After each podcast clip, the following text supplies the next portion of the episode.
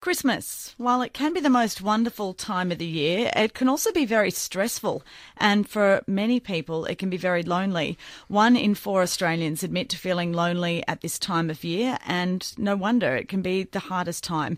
This year, the Australian Medical Association is encouraging us to create a new Christmas tradition by extending a hand of friendship to those in your life who may be lonely, perhaps elderly, vulnerable, or might just benefit from a friendly greeting. And we thought it was interesting that it was actually the AMA issuing this. We hear often from the Salvos and, and Lifeline, etc., about mental health and, and loneliness, but we just thought fascinating. It's the AMA. I absolutely love it, and it shows that we as a, a, country and as a society are now taking mental health a lot more seriously because it is a medical condition and, and there are physical consequences to feeling lonely. So I think it's absolutely fantastic. I applaud them. The president of the Australian Medical Association is Dr. Tony Bartone, and he joins us on the line. Tony, Merry Christmas. Thanks so much for your time. Thank you, and uh, same to you. Talk, tell me about loneliness. Are you seeing it as a, a, medical condition here? Is that what prompted this, this I guess, warning or, or plea? It's becoming increasingly clear to us as a medical profession that a lot of our patients, a lot of the people we look after during the year, are in fact in isol- uh, social isolation situations where they rely on uh, various supports in the community for uh, the, the, basic services, meals, clean, cleaning, uh, household maintenance, would become, as a society, very much, um, you know, isolated in terms of the, we're very spread out.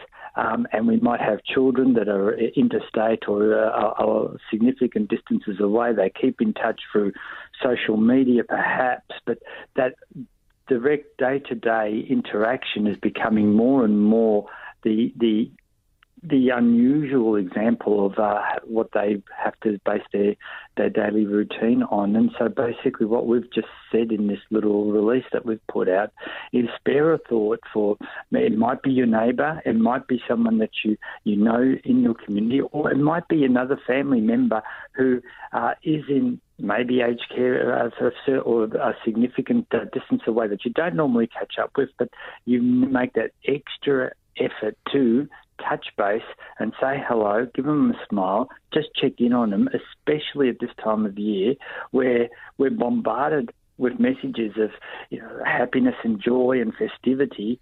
And you know what? If you're not the one in the middle of all of that, it just accentuates the loneliness that you're already feeling. So, really important to just be alert and be aware of that.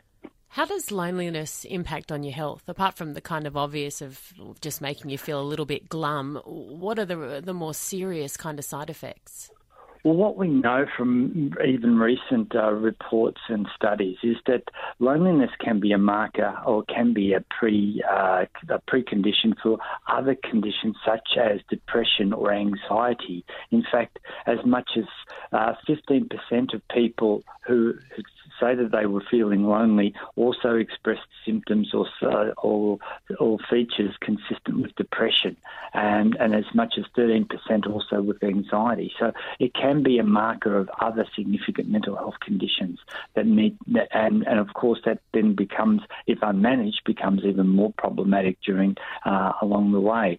So it can, it can have serious uh, consequences, but of course we are social beings. We do interaction is part of our DNA, and if we're not interacting, it does obviously have um, uh, a stressful component, which you know can, uh, in addition to making us feel glum, you know, have uh, negative uh, outcomes. We're speaking with AMA President Dr. Tony Bartone just about this idea of extending a hand of friendship this Christmas. Tony, you've you've diagnosed the problem here. We're all spread out. We're attached to our phones, and we're not necessarily in connection with others. What's your script? What's your solution here? At this time of year, uh, we're rushing around as we do, uh, ticking off all the things that we have to do before that magical, you know, Christmas Eve uh, shutdown begins. Uh, just put another couple of things on the list, and, and one of them would be to just slow down, reflect upon the year and reflect upon those that really have um, meaning or importance to your to your family, to your social uh, group of friends. Uh, we thrive on that interaction with others and taking the opportunity to reflect on what we've achieved and what the, the, what those relationships mean to us, and and the importance of being connected at this time of year in particular. But of course, most of the year, if we can, is very important. And it's I think as we become busier and become more stressed because of the fast pace of life, it's a really good reminder to uh, slow down and essentially, in inverted commas, smell the roses, you might say, and just really reflect on on the the other things that are important in our day to day. Tony, thank you so much for your time. Merry Christmas.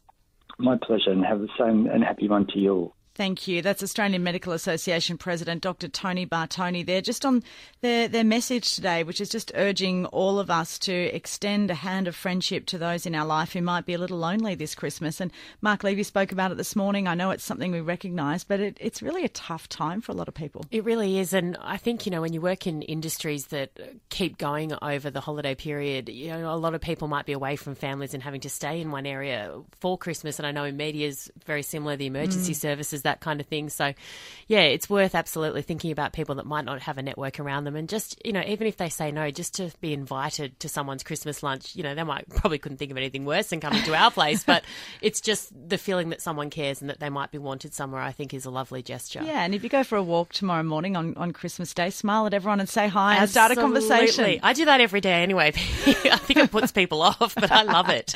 no, it's a nice thing to do. Let us know how you're spending Christmas Day, or perhaps you've reached out to someone you have a nice story about a reconnection, let us know. 131873.